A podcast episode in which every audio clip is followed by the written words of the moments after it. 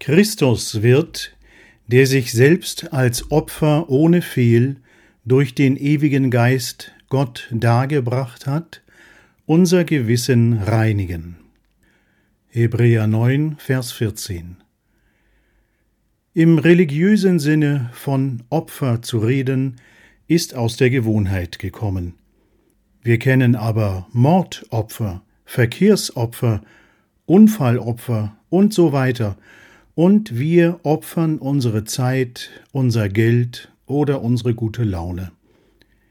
Die Opfer bei Flut- und Erdbebenkatastrophen, Opfer von terroristischer Gewalt und die Toten von Krieg erzeugen bei mir eine Hilflosigkeit, und ich spüre, dass weder die Sprache noch die Situation, unter denen die Opfer zu beklagen sind, passend sind.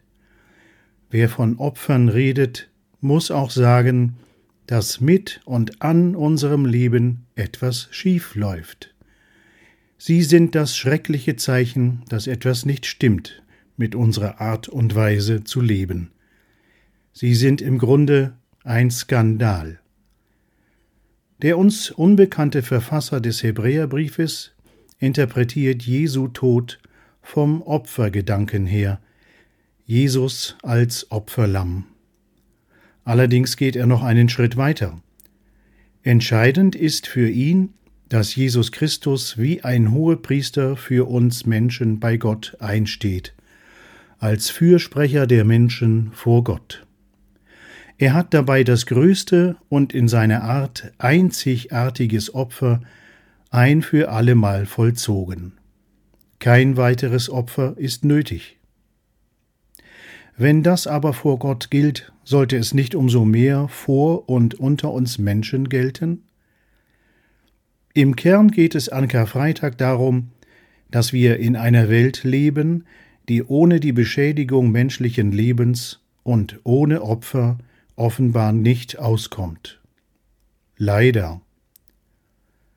Möglicherweise entdecken wir bei diesem Nachdenken auch unser eigenes, schuldhaftes Handeln und Planen, denn vieles, was auf unserer Erde geschieht, ist menschengemacht.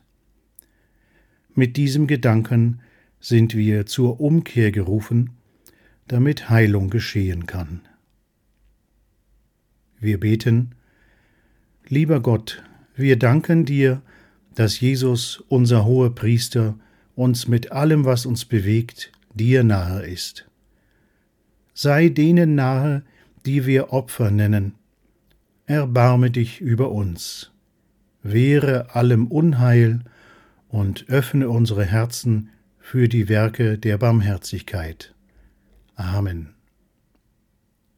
Eine Andacht von Christian Simon.